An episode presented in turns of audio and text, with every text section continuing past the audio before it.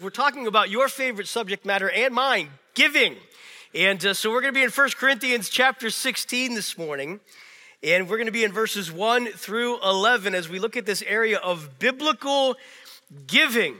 I know that's why you're all here this morning, is you wanted to be challenged in your giving to the Lord. You know, normally you might have in church a message on giving prior to a special offering.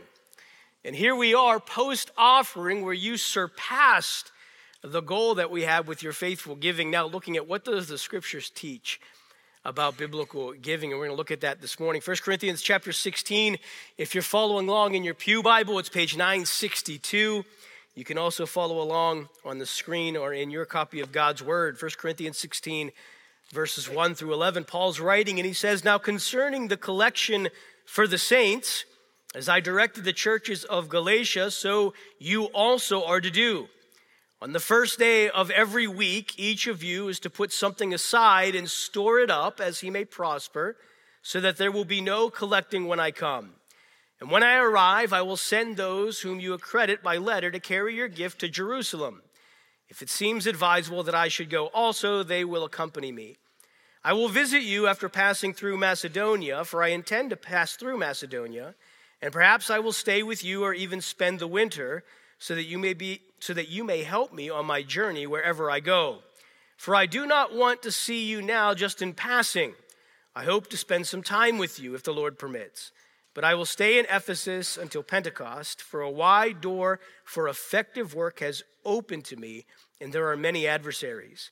When Timothy comes, see that you put him at ease among you, for he is doing the work of the Lord as I am. So let no one despise him. Help him on his way in peace, that he may return to me, for I am expecting him with the brothers. This is a great portion of God's word as we're continuing on in our series in First Corinthians, course correction. We have this week and next week as we wrap up this great letter. I hope you've been encouraged and you've been challenged in our time there. This morning, we're going to spend the majority of our time in God's word in verses 1 through 4 as we examine this vitally important area of biblical giving.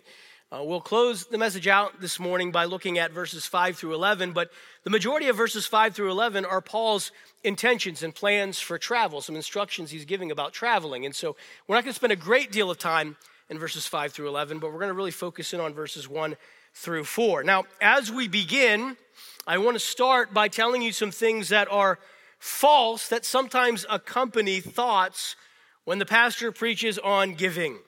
And so let me just dispel a few things as far as some things that just are not necessarily true or just not true when it comes to giving. First, it is not true that the church is only concerned about money and that's all they talk about. Um, if you've been here, you know that is not the case. If you're new, stick around. You'll find out that that's not the case. However, if you're here, and you are saying, well, every time I go to church, the pastor is preaching about giving. Maybe God wants to get your attention about something, if that's the case. But the reality is, the church is not all about money.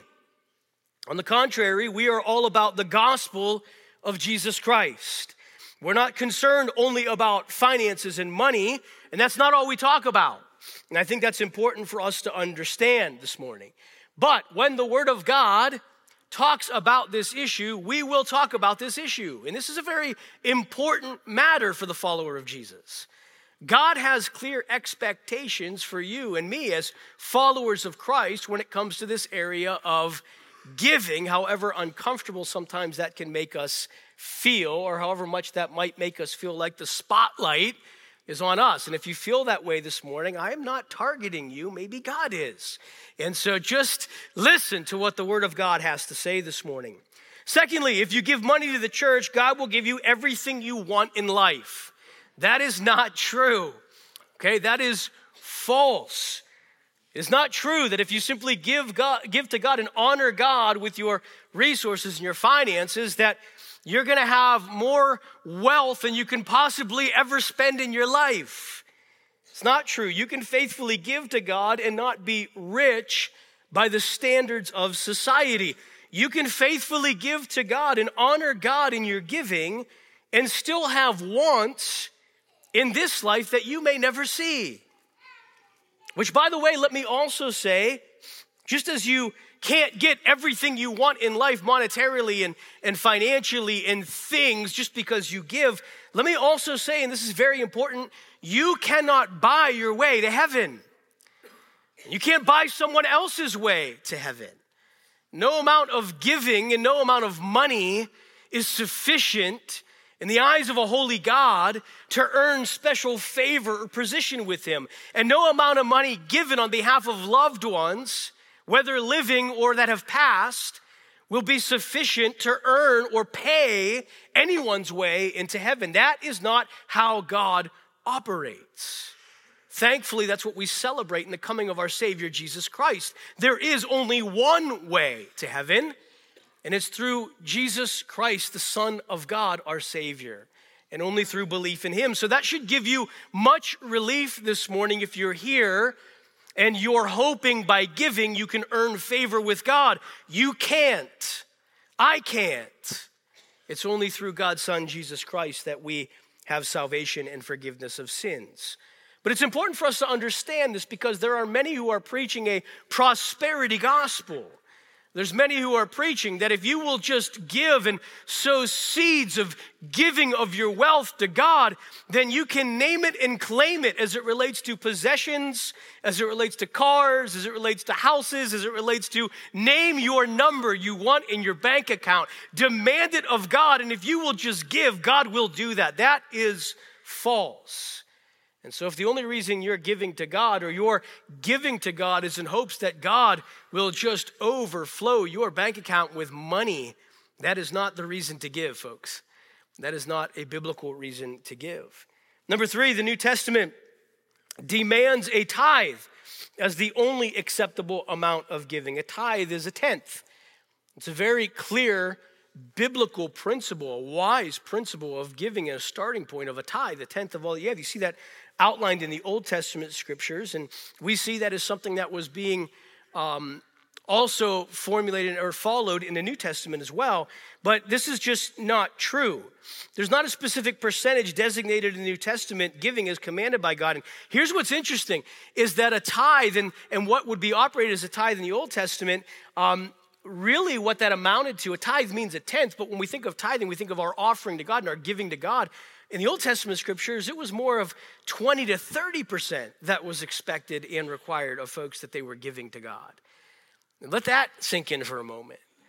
But there's this thought process that the only acceptable form of giving is in a tithe. The time seems, a tithe seems to be consistent in biblical pattern of giving for sure, but it's also a wise point to work towards in your giving but we'll see today God's standard for New Testament giving is different than Old Testament giving. As a matter of fact, in Old Testament giving, again, a, tithe was offered to the Lord and it was expected, it was something that was demanded, but it was much more ultimately than what we think of a tithe as 10% even today. Leads to a fourth point as long as I'm giving a tithe of my income or going beyond a tithe, I'm honoring God with my money. That's not necessarily true either.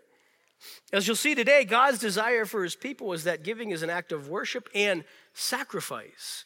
You may be giving a tithe of your income or even greater than a tithe of your income to the Lord and not truly be honoring God with the resources and finances that he's blessed you with.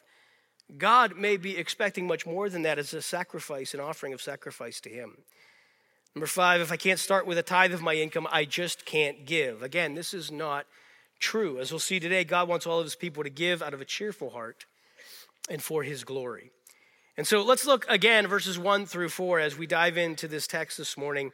Uh, I'd like to look at 1 Corinthians 16, 1 to 4. And then I also want to look at in Paul's second letter, 2 Corinthians chapter 9, verses 6 and 7. But look at verses 1 through 4 again. Now, concerning the collection for the saints, Paul's, as we have mentioned in this uh, letter, has been addressing questions the, the church at Corinth, the believers were asking. And so now, obviously, the way Paul introduces this particular section, he brings up something that they had brought up to him because he says, Now, concerning the collection for the saints, obviously there had been a question or something had been relayed to Paul about this. And so he's going to give them instruction.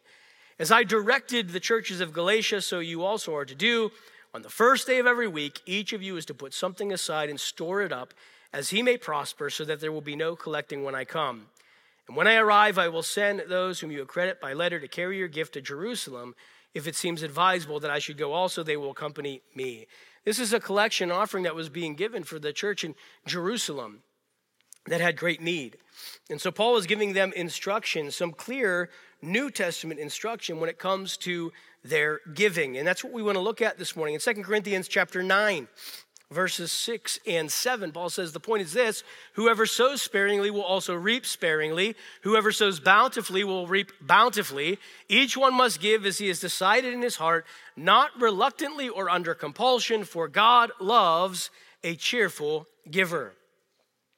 These are two important texts that we're going to reference this morning as we look at this area of biblical giving. And so let me just make some observations. First, when it comes to biblical giving, our giving to the Lord should be planned and thoughtful. Our giving to the Lord should be planned and thoughtful. He says, concerning the collection for the saints, he's directing them.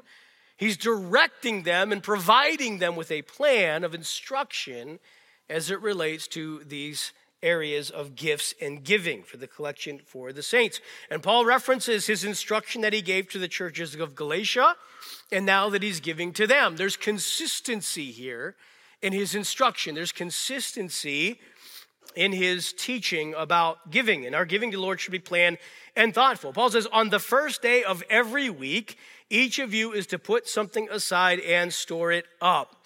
This shows thoughtful, planned giving.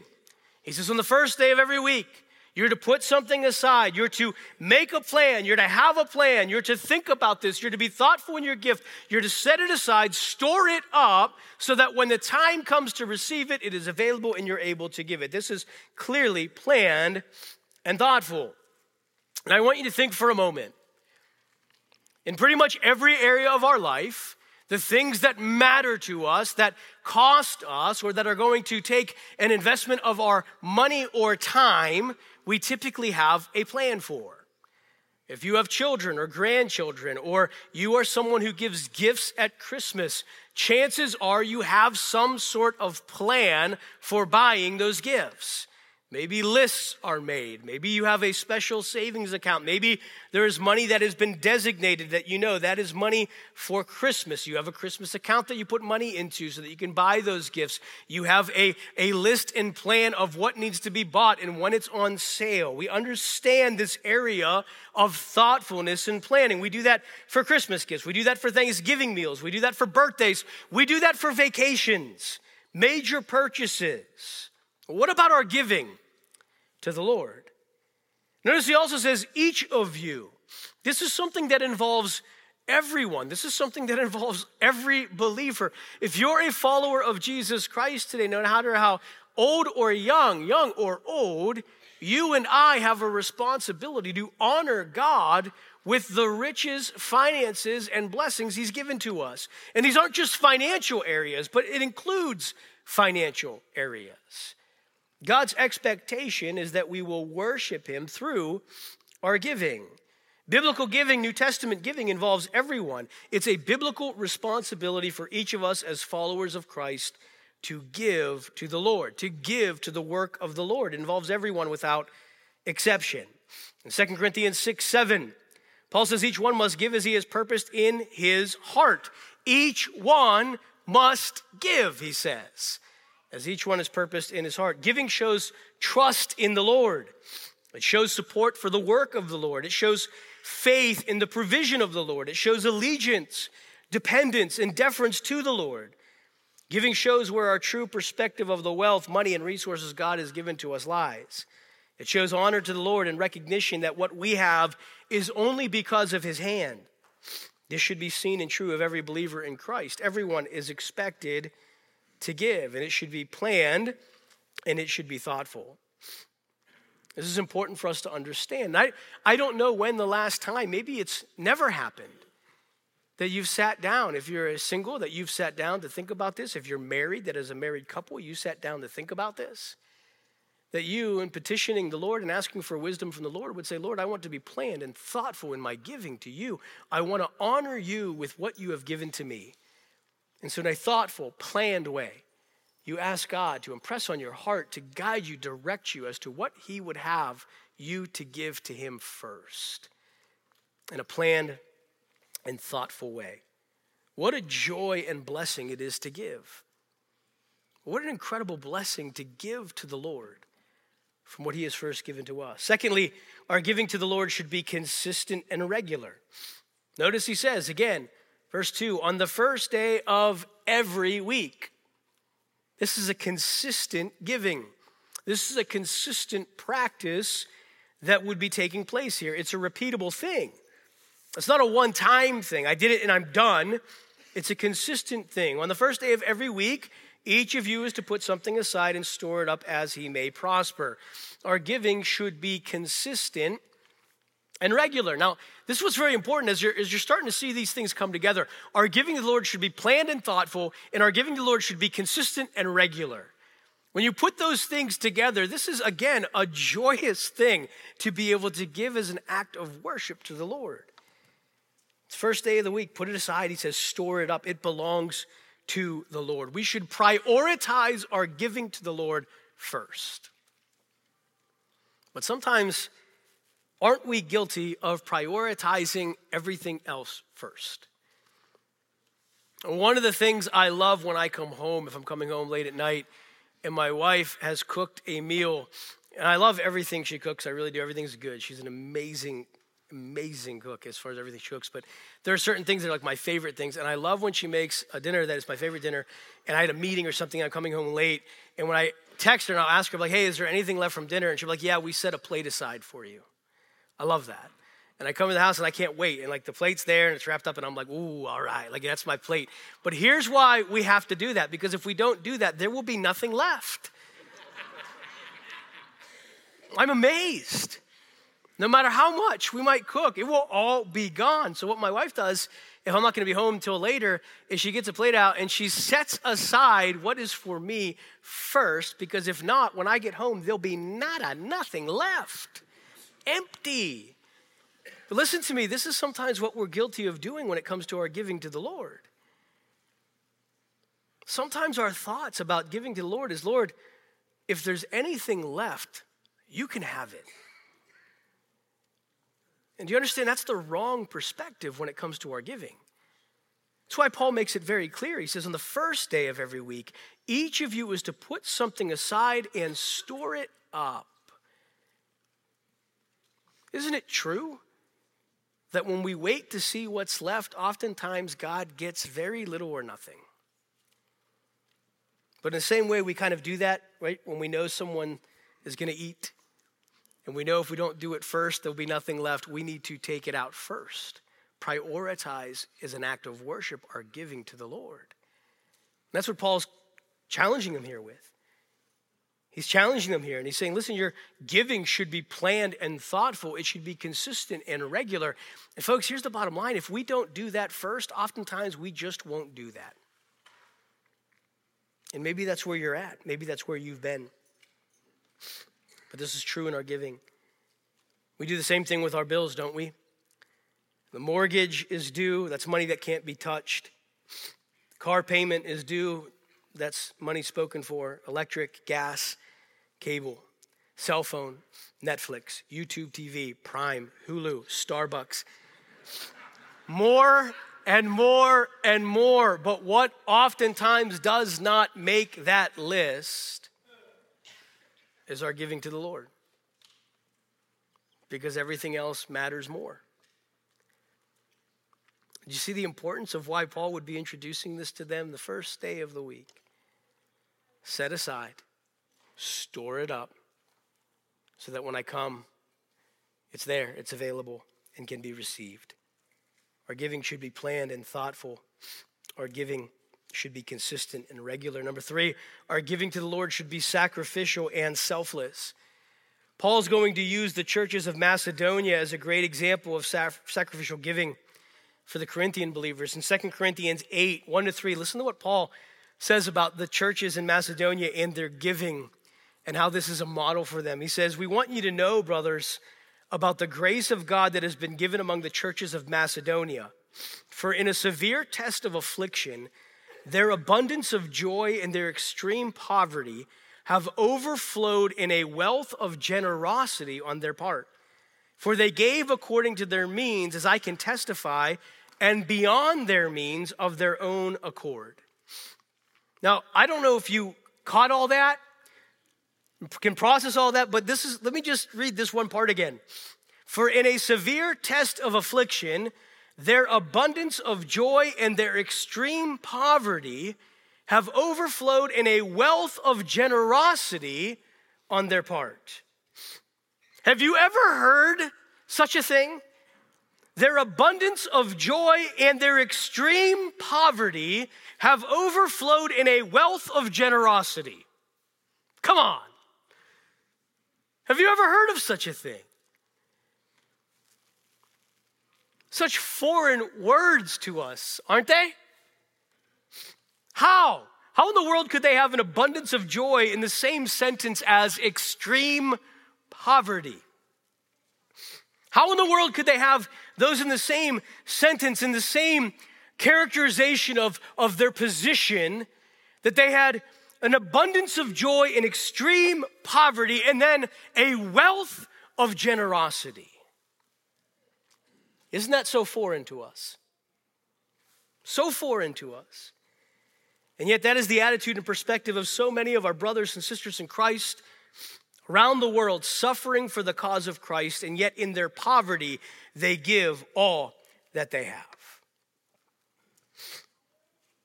We have a wrong thinking so oftentimes, in particular in our American culture as Christians, when it comes to giving.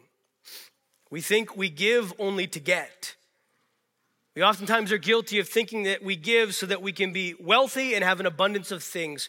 We think God is oftentimes appeased by our wealth or the giving of great gifts. Friends, God owns all things. His wealth and majesty and power are without measure. What can we truly offer to God? I want you to hear this this morning that God is going to be okay whether you and I give or not but He wants us to give. He allows us to give.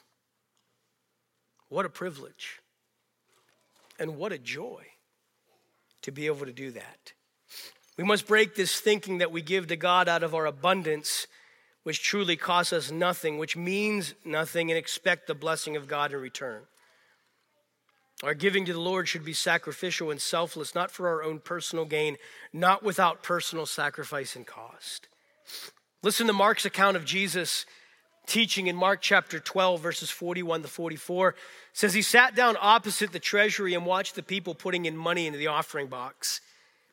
Many rich people put in large sums, and a poor widow came and put in two small copper coins, which makes a penny. And he called his disciples to him and said to them, Truly I say to you, this poor widow has put in more than all those who are contributing to the offering box. For they all contributed out of their abundance, but she out of her poverty has put in everything she had, all she had to live on. Again, what an example. The churches in Macedonia for the Corinthian believers, this woman that Jesus shows what true giving and an act of worship in our giving to the Lord looks like. Our giving should be planned and thoughtful, consistent and regular, sacrificial and selfless. The very text before us, Paul makes it abundantly clear that these gifts were going to be taken to Jerusalem. Those that were giving this, it was not something that they were going to be seeing in their exact spot and location, the benefit from it was for someone else. Selfless. Our giving to the Lord should not be about what we want in return, but it should be given as an act of worship for who God is, what God has done, and how God has blessed us.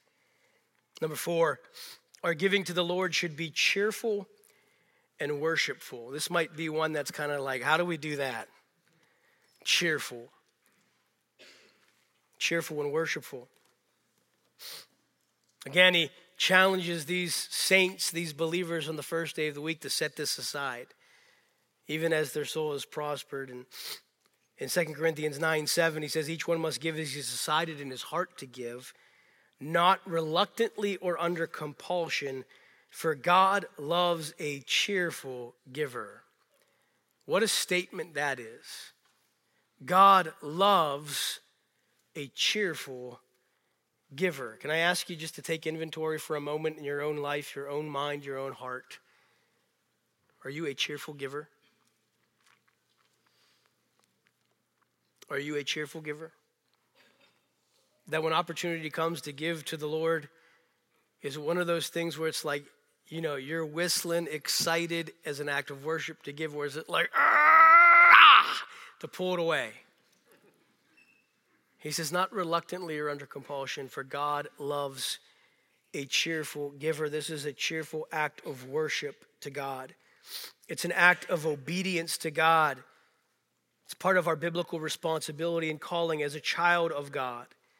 It should be done cheerfully, willingly, and in worship of God. If, if you have children, or maybe if you've had siblings, have you ever wronged one of your siblings, maybe when you were younger, or one of your kids has done something to a sibling, and you tell them, or your parents have told you, I want you to apologize to your sister, and I want you to mean it? Have you ever had that happen? Or you told your kids, you're going to apologize, and I want you to mean it? If you, you've been there before, I've been there before. I had an older sister and a younger sister, middle child, explains a lot of things. And if I did something to wrong my sisters, which I oftentimes did as a young man, young boy, that is, uh, I would go up to them and I might be like, I'm sorry, right? I would give one of those. And you know what my sisters would do? They would go tell my parents, Boo, he said, nickname again, Boo. That was my nickname. Boo said he was sorry, but he didn't mean it. Like, now I'm really not going to mean it when I say it. My parents would be like, You need to tell your sisters you're sorry and you need to mean it. And I don't know how you do that. I just did it fake. Now I'm going to do even more fake as I try to be real, right? But we've all been there when we said, Hey, I want you to tell them this. I want you to mean it. I want there to be sincerity. I want you to truly be sorry for what you've done. And so it might be the way you say that. I don't know. You might have gone from like, I'm sorry to, I'm so sorry. Does it look convincing? Does it look convincing? when there's authenticity of remorse for something that we've done wrong, you don't have to force you don't have to force an authentic apology, right? We know what it means to ask for forgiveness under compulsion and not willingly. We also know what that is like in our giving. Because if you're giving to the Lord is out of compulsion or because of obligation or feeling of guilt, I must do this, rather than I get to do this. Out of a God demands it rather than I want to worship God in doing this. You either have cheerfulness in your giving or regret in your giving, cheerfulness in your giving or compulsion in your giving. And Paul says, don't do this under compulsion because God loves a cheerful giver. We don't give to appease or impress men. We do not give to earn favor or grace in the eyes of God. We do not give as an act of penance to the church or as a payment for sin. Praise God. We're not to give to buy our way to heaven because we can't. We are to give to our God and to the work of our God in worship, in joy, and in cheerfulness for His glory and for His work. What a privilege to give. What a privilege to be a child of God whose sins have been forgiven whose eternity is secure, to be able to give to our God what He has first blessed us with as an act of worship. I have some questions to ask this morning. Number one, are you currently giving as an act of worship to the Lord? Is this a spiritual discipline in your life? Is this something that you are consistently in a planned and thoughtful way selflessly with sacrifice and with joy and cheerfulness, giving to the Lord as an act of worship. Number two, have you prayed and sought the Lord's direction in your giving? Have you asked God to lead and direct you in how He would have you to give and what He would have you to give? Number three, are you sacrificially giving with a cheerful heart? Is your giving to the Lord costing you something? Is there sacrifice involved? Is there a selfless act involved? Is God getting your first or what's left? These are important questions to ask. I don't know what you give. I don't know. I'm not specifically thinking of anybody in this room with these challenges and questions. But you know where you stand before God as it relates to honoring Him in this area. And so these are some great starting questions to ask. Let me give some action steps. Number one, I want to encourage you start giving something as an act of worship to the Lord. Maybe you're here today and you're like, I don't give anything. Start giving something. Be thoughtful, be planned, be prayerful, be sacrificial and selfless, be cheerful. And as an act of worship, start giving something to the Lord because it's a privilege to give. It's an act of obedience to give. It's a matter of worship to give.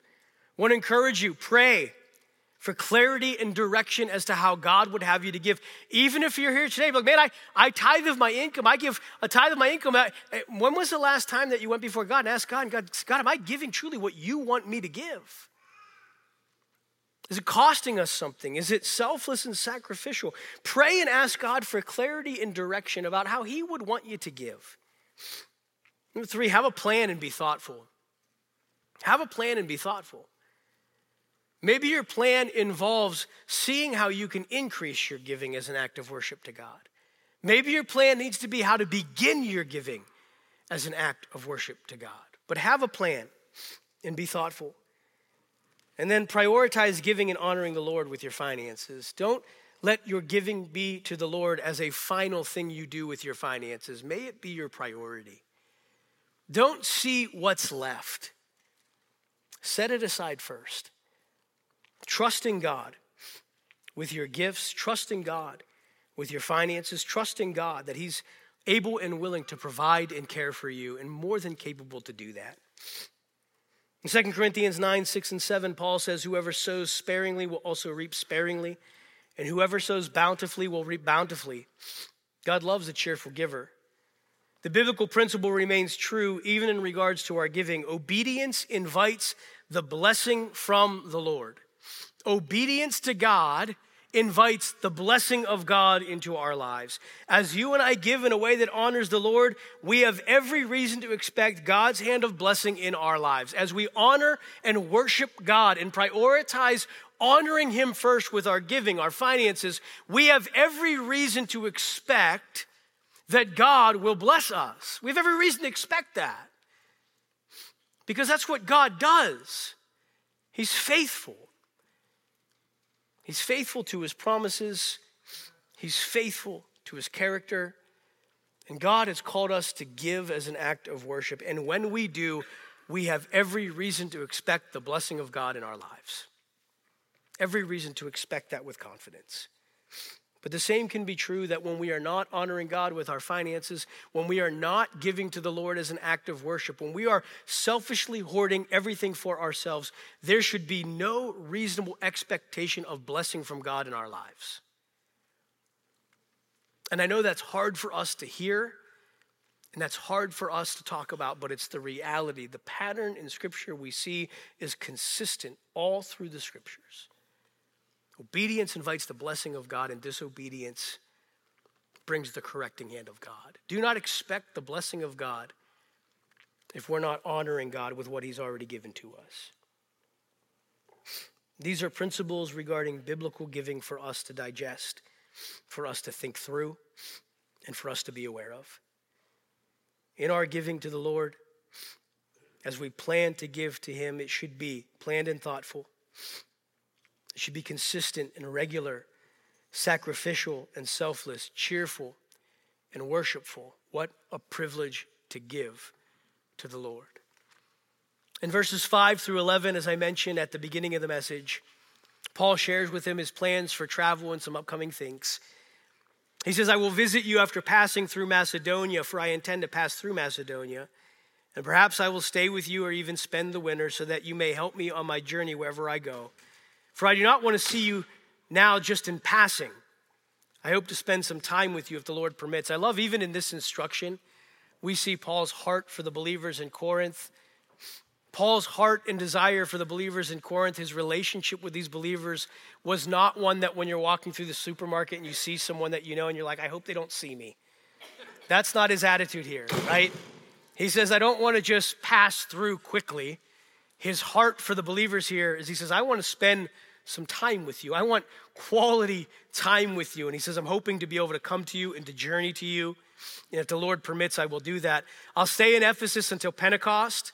For a wide door for effective work is open to me, and there are many adversaries. Paul, even though he was desiring to go to them, he saw God opened a door. Listen, this is, again, a, whole nother message can be preached on this. But when we have our plans and God makes abundantly clear what his plans are, it's always best to stick with God's plans rather than our own. That's what Paul's doing here. He says, I want to spend some time with you. I want to be with you, but I'm going to stay where I'm at because a wide door for effective work is open to me. And there are many adversaries. When Timothy comes, see that you put him at ease among you. He's doing the work of the Lord, as am I. There's a prioritizing of the work of the Lord. Let no one despise him. Help him on his way in peace, that he may return to me, for I'm expecting him with the brothers. There's just a great intimacy we see in Paul's letter to the believers in Corinth. He cared for them, he loved them, he valued them, and he gave them some great instruction for them to be able to follow. I don't know where you're at today when it comes to the area of your giving. Maybe you're honoring God and God is blessing you in that. Maybe you're here and you're not honoring God in that and God's convicted you of that this morning. Maybe you're just not quite sure. But if God has stirred in your heart and God has challenged you this morning to commit to Him, to honor Him with your finances, with your giving, don't just push that aside this morning. Commit to honoring and worshiping the Lord first in your finances and your giving.